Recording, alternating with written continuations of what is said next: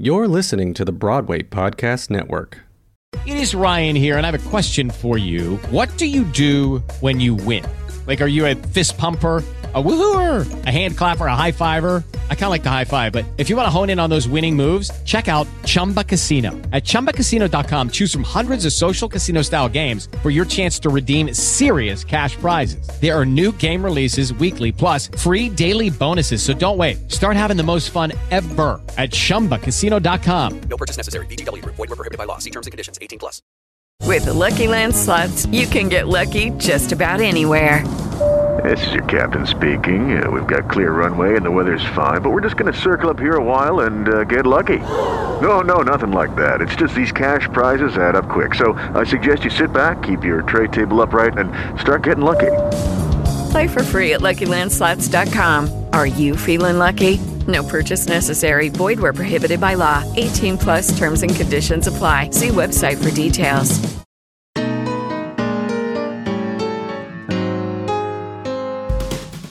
Welcome to the Broadway Gives Back podcast. I'm your host, Jan Svensson. This podcast spotlights Broadway actors, shows, and organizations in their pursuit of social impact and philanthropy. Join us as some of the brightest lights on Broadway share their stories about their favorite charities and how they got involved, and the people and the causes who benefited from these philanthropic efforts.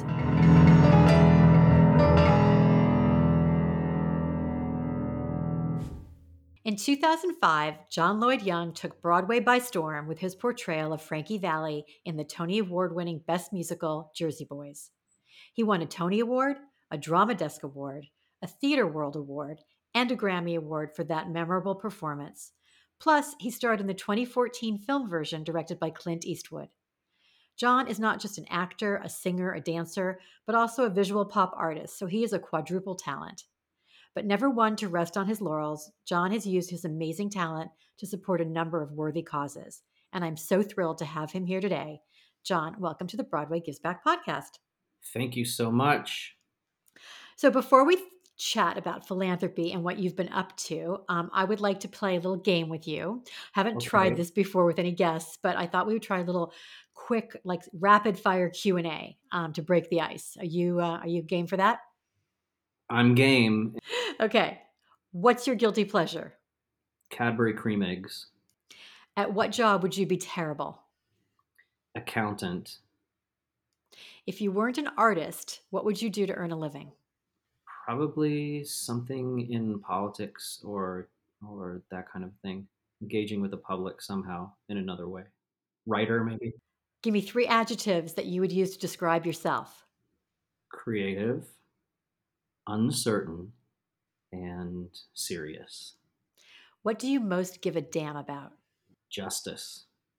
What is a dream you've yet to achieve? I've done it before, but like living and working abroad in a sustained way, more than just for a few weeks. What is something that you always say you're going to do, but you know that in your heart you never will? Read all the books in my library.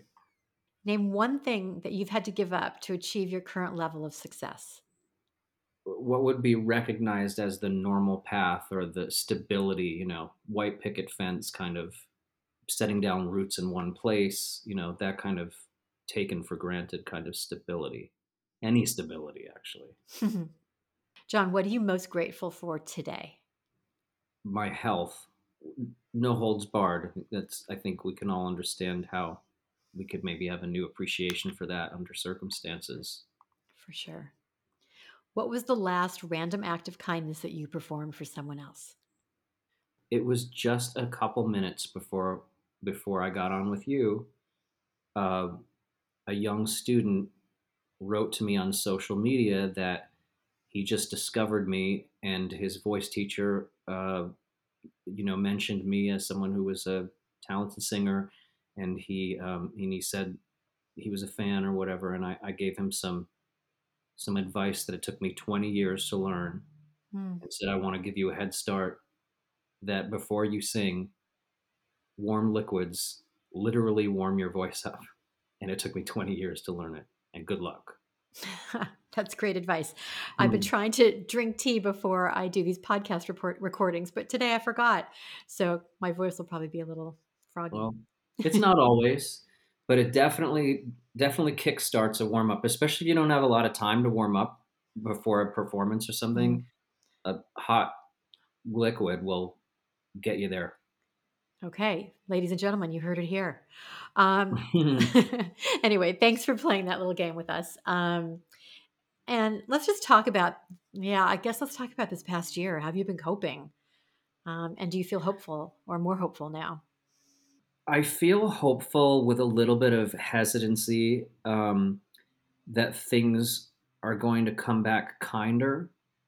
The reason I say with hesitancy, and I'm thinking specifically to kind of our business uh, Mhm. or Broadway specifically, you know, Mhm. but the entertainment business at, at large. It's a business of egos. You have to have a healthy ego to keep coming up to bat when when people say no. I mean, because that's like the beginning of every career is just being said no to over and over again for most people.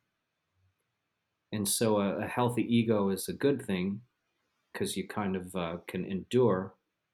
But as we've seen recently, even with everything shut down, there are some people who don't want it to come back the way it was and expect people to be treated nicer.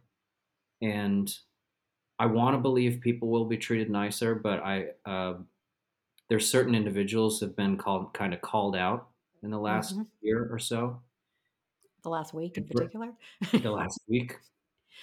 And for every individual that's called out, there's at least 20 more who behave that way all the time, Mhm. who haven't been called out and who might not be. And I've seen it with my own eyes. I worked in production offices uh, before I was an actor. So it almost is like a, it's almost like you had you just have to accept this is what this is this society is like and if you can well how many times have we heard people say you have to have a thick skin well Mhm. literally if a stapler is being thrown at you you better have a thick hide or else you can, it's going to draw blood but i mean but that also applies to certain um, harassment situations where you have emotional thick skin to certain quid pro quo situations where you have to do something that denigrates your integrity in order to um, be in contention even for a job or whatever and we know all the cliches. They've been portrayed in in entertainment you know in sh- shows or whatever. So i'm hopeful that after this big um, pause forced pause Mhm. that we'll come back kinder and um, more compassionate but i don't know. I'm a, I'm, a, I'm a little hesitant to believe it'll be that way. Anyway but let me let me answer the first part of your question which is that how i've dealt personally with the pandemic uh, you know the first thing i did was to go back into the art studio because i have an art career um, on you know on the side running just right alongside of everything else. You know, I see it like my career has been sort of like a pie chart. You know, at any one time, one of those quadrants is is active. So Mhm. when uh, live performance shut down, I was right back into the art studio, and uh, and so that was a, a saving grace for me. To, um, going back into the art studio, creating several pieces. I mean, more than probably about 120 pieces I've sold um, during the year.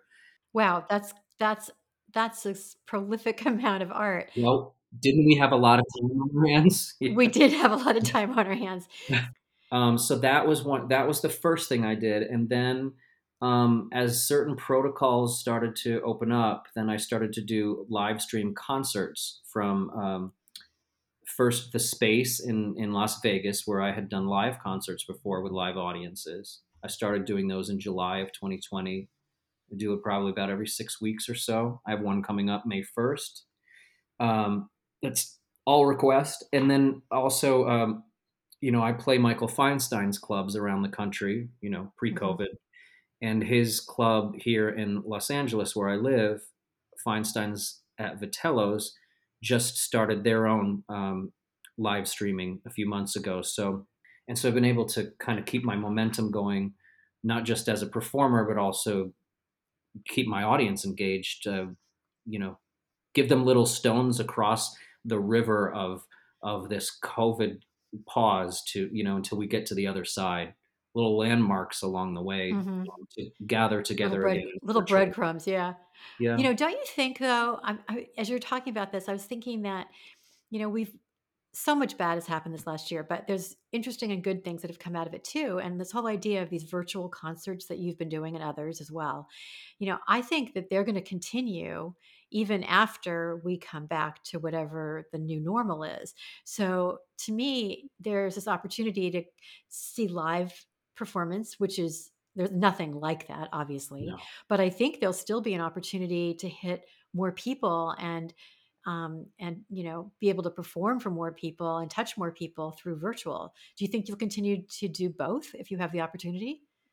Absolutely. And I also think that I think maybe in the past there was a bit of a um, of an anxiety about like if you let people if you if you let people watch something live um, if you let them watch it virtually that you would then not have people would want to show up and come and see the live thing and pay Mhm.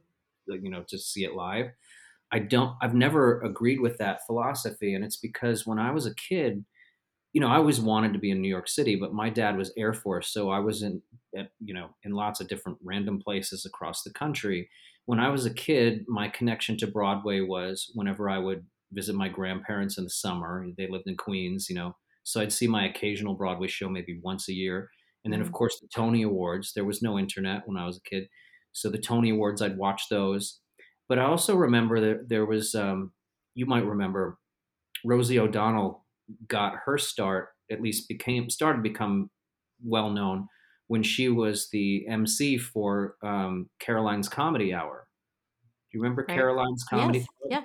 And so, so um, you know, I was I remember distinctly. I was a kid in Omaha, Nebraska, very far away from from Broadway in New York, where I wanted to end up. And I would watch Caroline's Comedy Hour, and I knew it was coming from New York City, and it was coming from a club in New York City. And then whenever I would be in New York City, I'd want to go to Caroline's. You know, at Mhm. first I was too young to go there, but uh, it would, and then live at the Apollo, which would come on after I think maybe Saturday Night Live. And so, and it was from the Apollo Theater in Harlem, that famous theater. Mm. So it made me want to go to those places when, I, or when and if I was in New York City. And because I was my own focus group for this idea, you know, I know it. I know it personally that it made me want to actually be there, or the, the Tony Awards made you want to actually go and sit in the audience for those shows. I believe that streaming um, is only going to be an enhancement for the live shows. And if I were some guy in, again, in Omaha who couldn't necessarily get to Feinstein's 54 Below to see John Lloyd Young, but I wanted to see the concert, uh, that particular concert, I would watch the stream. And then in the future, when I was in New York and able to see John Lloyd Young live, I'd go there too. So I think that they they will feed each other, and I hope that it doesn't go away when things lift. I, I think it's more eyes on the prize. Exactly. No, I, I think that too. And um, being able to leverage both of those experiences are, are really are really special. And especially with the virtual now, because you can still do like a talk back after your virtual show if you wanted to, or do a meet and greet. Absolutely. I do those as a matter of course. Well, you do you do requests beforehand for concerts too, right? everyone has been sort of different. It's been an interesting way for me to kind of look at my repertoire and play around with what I've got and see what I've got and and, and do different themes for different things.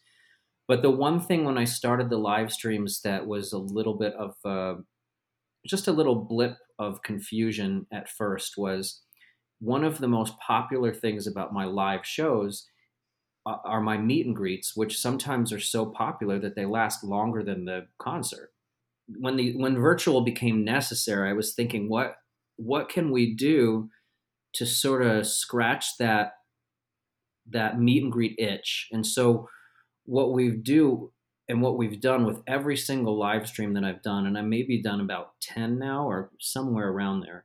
Um, we do the concert just as I usually do, and so the audience is a fly on the wall for the concert, very similar to Mhm. what you would see when we you know if you're sitting in a live room with us. And then afterward because i can't do a receiving line and talk to people individually i think of something that might be a fun way to kind of relax and hang out afterward. The after party we call it an after party virtual after party. And we've done q and a's. We've done uh, some bonus songs maybe um, answered questions from people, you know, in real time. After uh, the Valentine's Day concert, I actually uh, was given a landline phone and called people, fans, and had like a little five minute speed dating round. I, I set up a table, like out at a cafe table, right? And I had a bottle of wine and a wine glass. And as the hour went on, I was drinking wine and taking calls and talking into the camera one on one with someone at home. Um, and we went person to person and just uh, probably did about 20 people. And then when we ran out of time, I just did a speed round of answering the questions that they we would have you know, discussed. And I'm assuming the bottle of wine was empty by the end of that too, right? yeah. Right. And I got looser. It was, you I was going to was like- say your answers were longer and a little more intimate. right it was uh, it was pretty fun it was uproarious at some points.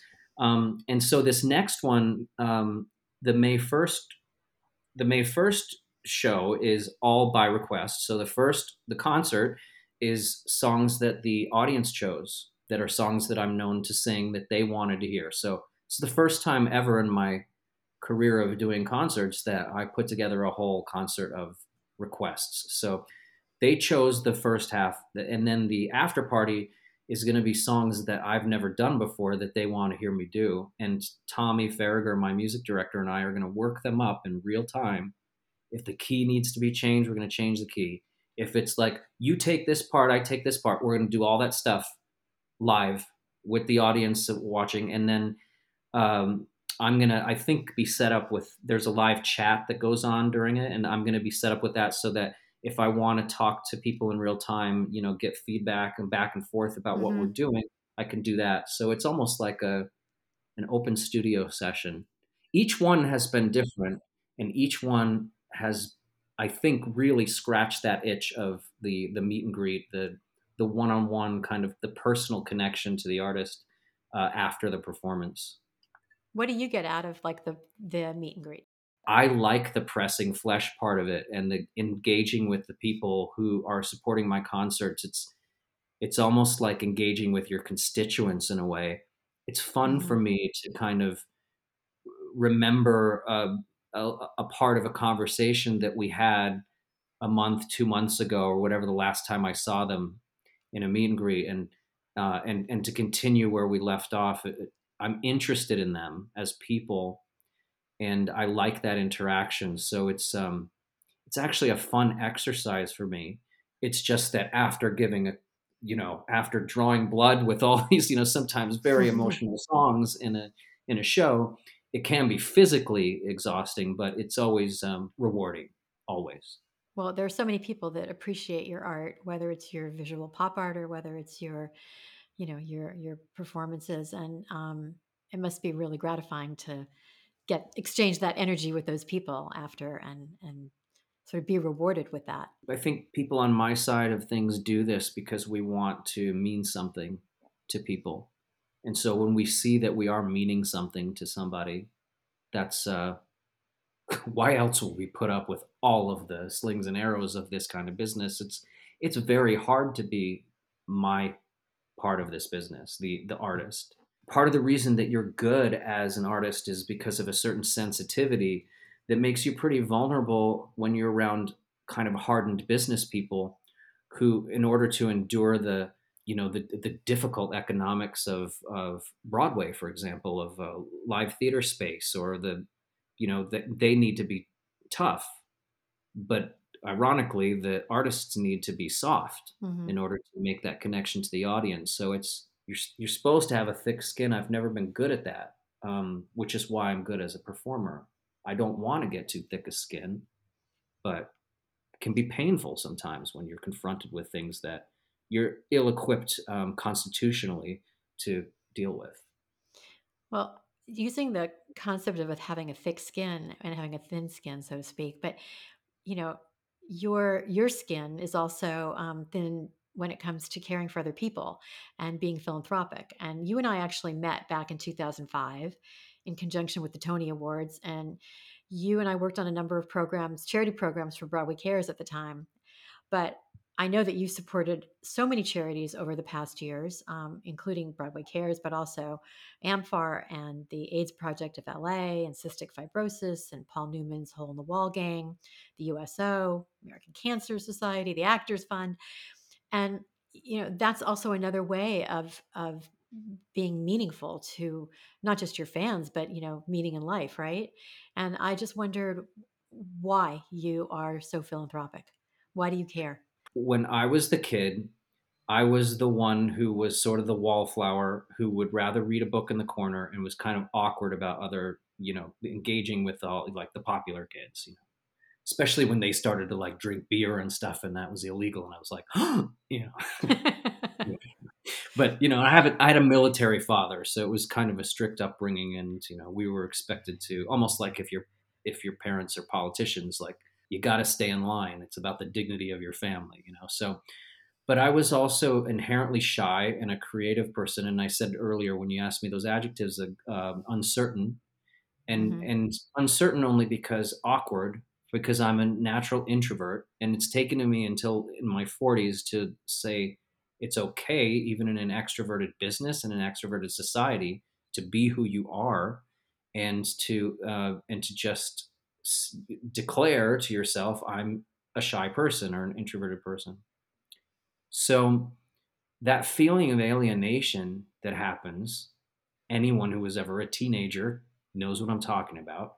That feeling of alienation and and sort of not fitting in and being a misfit or whatever, outcast even some at some points. How can you not come out of that with more of a sort of a softness or an empathy for other people who are struggling. So what's really weird is I have so much engagement with charity, but I wouldn't choose to to like wake up one day and say, "Oh, I want to go and work for charity today." Like I do it because I know it helps, but my but I actually have a very awkward engagement with the idea because it also requires getting up and getting around people, you know, and some I'm kind of a brooder, and so like and one of the things that happens when I'm asked to do charity stuff is I'm like, how much impact how much impact can I even have here? You know, do I bring enough eyes to this? What I've learned in the meantime is that I'm really good at the and I you know, I think it's not surprising for a kind of introverted person. I'm really good at this sort of one-on-one thing. I'm good at a board meeting. I'm good at a table of a small group of people. I'm good at ideas and I'm good at one-on-one interaction. So one of the things you didn't mention, but was a deeply important part of my philanthropic activities, was being a you know a presidential appointee for Barack Obama and working with his Arts and uh, Humanities Committee. The co-chair of that was actually a Broadway colleague that I knew since I was in college. Um, I invited her to come and speak to our seminar when I was an undergrad at Brown. Margo Lion, who just recently passed away, the famous producer of Hairspray. She was a friend of mine too. Yep. Oh, great. Yeah.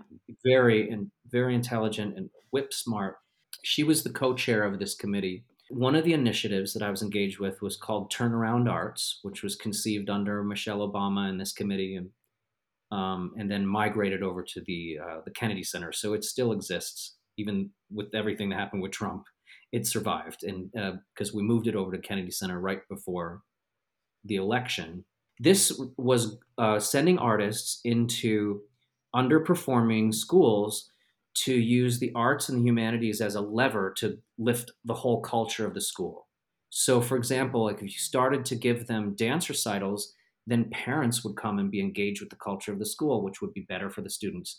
If you got the whole school involved in a mural project to paint a mural in the, one of the hallways, those cinder blocks turned into this magical thing that the students felt ownership over and it it helped everything in the school okay i found that my that my individual engagement with some of these students was more my style so i remember i was backstage one time we were practicing a little dance thing that was going to go in a video from all of these schools across the country we were working with we were going to put a video together and send it to the white house for the barack, barack obama to see you know mm-hmm. So I was working with these little kids in, I think it was uh, Broward County, Florida. And there was a little girl, a little African American girl, standing in the wings with me before we go on. And it was just the two of us in the wings. The other kids were on stage doing something. And I said to her, Barack Obama knows about you. Hmm. And she said, He knows about me? I said, Yeah, that's why I'm here. They care about you kids.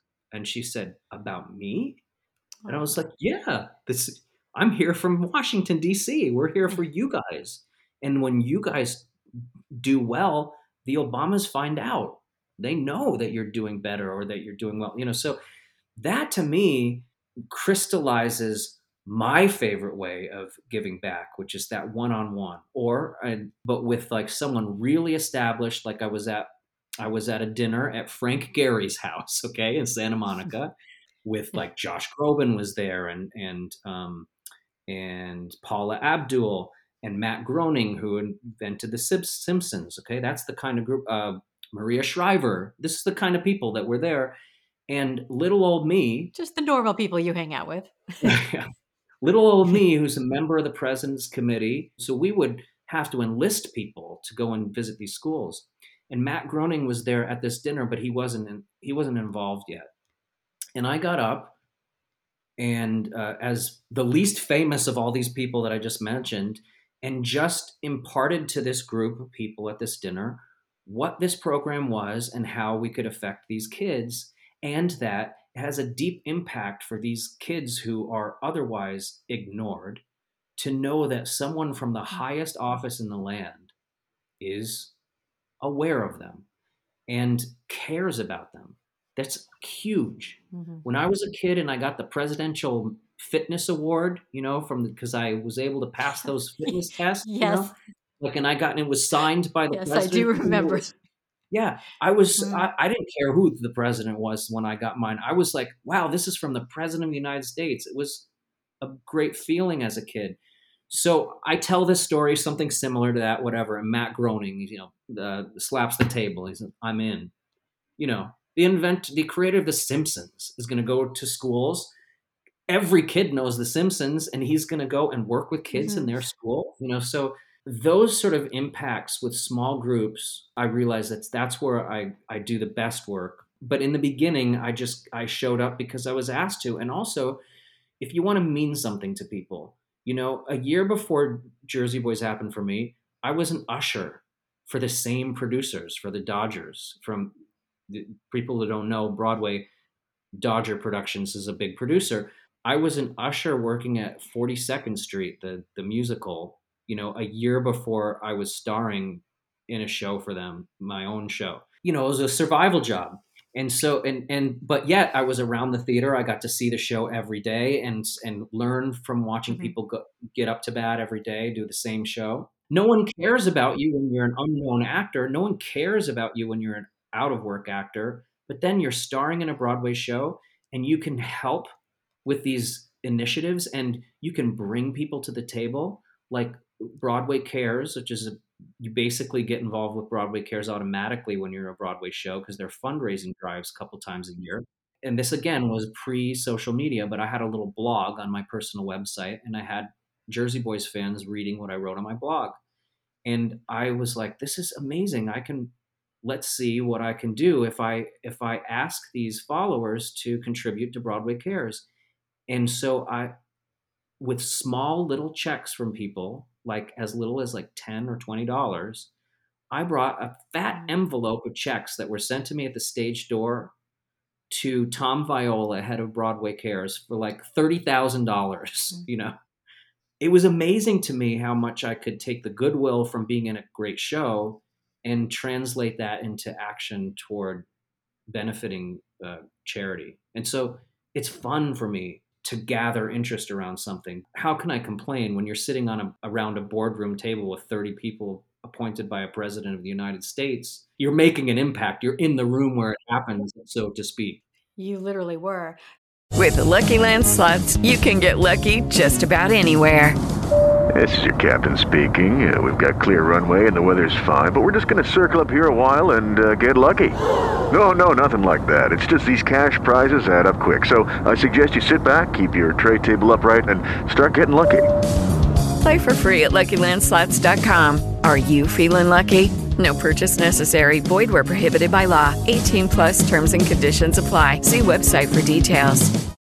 Hello, it is Ryan, and I was on a flight the other day playing one of my favorite social spin slot games on chumbacasino.com. I looked over the person sitting next to me, and you know what they were doing? They were also playing Chumba Casino. Coincidence? I think not. Everybody's loving having fun with it. Chumba Casino is home to hundreds of casino style games that you can play for free anytime, anywhere, even at 30,000 feet. So sign up now at chumbacasino.com to claim your free welcome bonus. That's chumbacasino.com and live the Chumba life. No purchase necessary. Group. Void prohibited by law. See terms and conditions. 18 plus. I started this podcast and the idea was to talk about this interaction or this this intersection really between, you know, celebrity and cause and giving back Mhm. and to help motivate and inspire people and fans to be more philanthropic. And I really think that there are many different ways that people can give back. You know, the work that you've done, especially sitting on boards and using your again, your empathy and your intelligence together um, to help create some of the programs is you know is is so important But we don't do this to be doing it in a vacuum. We don't do this to be the tree that falls in the forest that no one hears. there are so many different ways to give back or to um, to be philanthropic or to be a social activist but if you were to advise your fans because you do have a lot of fans and people care about you and they care what you think and what you say how would you advise your fans to become more philanthropic or more socially engaged um, in causes I would say the first thing is if you can write a small check to a big cause, there's power in numbers and there's other people doing that. So sometimes it is give money. Another thing that I think is deeply important, my greatest passion is kind of teasing out and addressing the child in adults, which is also what you do as a performer because everyone turns into a five year old when the lights go down and a show's about to start. Everyone's excited like a little kid. You can do one on one stuff with other adults. And that is philanthropy because what is that? Love of other human beings. right So if there's a kid, you take that child aside and you give that child some support and some encouragement, and they'll always remember it.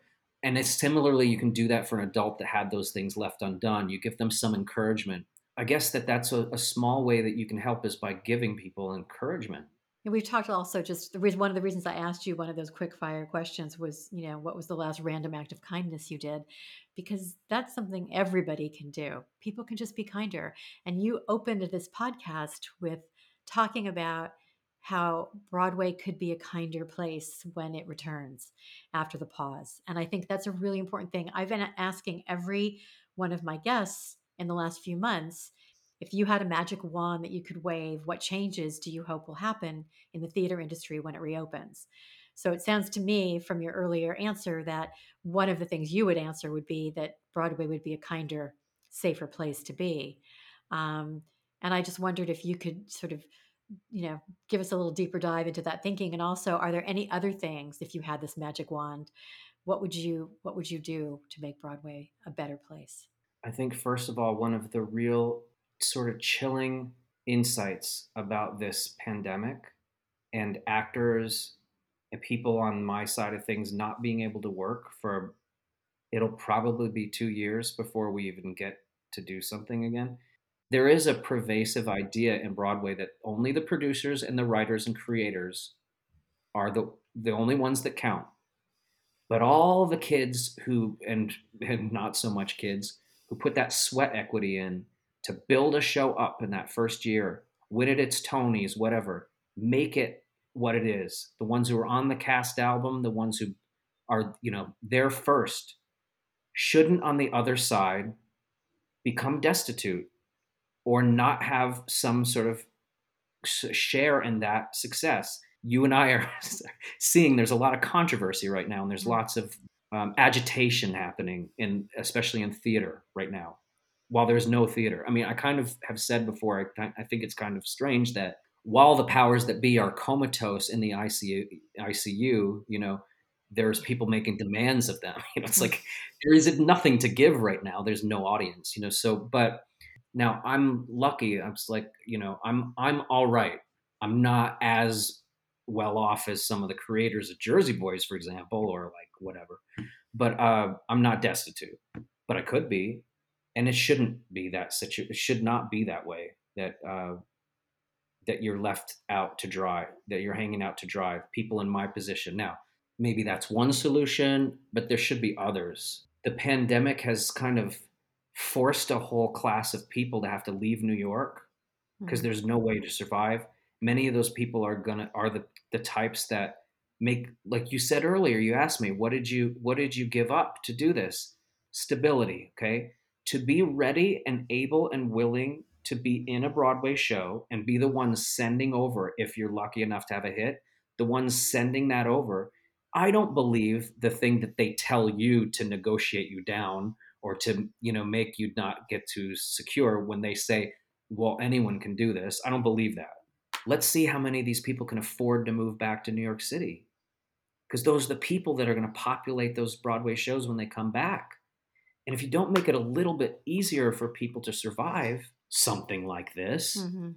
I don't know how it's going to happen, but I hope that there is a recognition that we're an ecosystem and that we all rely on each other, Mhm. and that this uh, marginalization of people because they're the actor or because they're the talent is really inappropriate. We all have our place in the ecosystem, right. but I really find it very uncomfortable to be someone who can reach the level of presidential appointee for the first African American president in history and still be uh, classed down all the way to the bottom as a member of this ecosystem. And I would like to see it change. So I would say that for people on my side, the the art, the creative side, I'd like to see us uh, have a little bit more of a seat at the table and not be so disregarded. No, that's great. And, you know, I appreciate the honesty. A lot of people have said things that are very difficult to say when I've asked that question.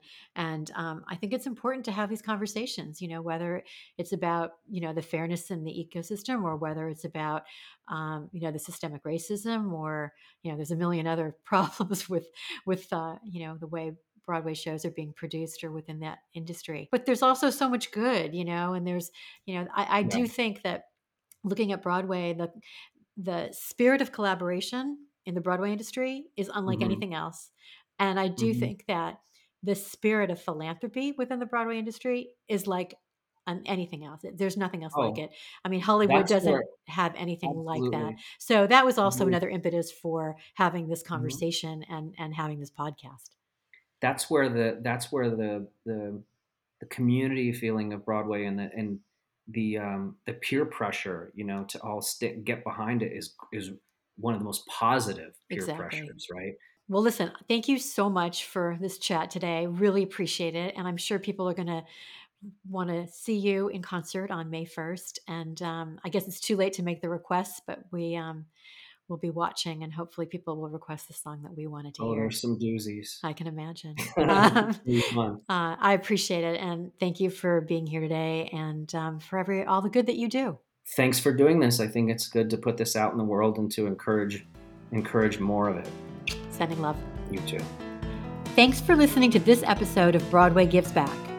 Broadway Gives Back is part of the Broadway Podcast Network, produced by Dori Berinstein and Alan Seales, with Brittany Bigelow, and music by Eric Becker at Broderick Street Music. Special thanks to my producing partner, writer, and friend, Jim Lochner, and to Katie and Yo at BPN, Julian Hills from the Bulldog Agency, the Charity Network, and to my fiance, Glenn Weiss, who is always my consultant. If you like what you hear, don't forget to subscribe and rate this podcast wherever you stream your podcasts. You can also follow Broadway Gives Back on Facebook and Instagram at Broadway Gives Back Podcast and on Twitter at Broadway Gives. To learn more, visit bpn.fm slash Broadway Gives Back.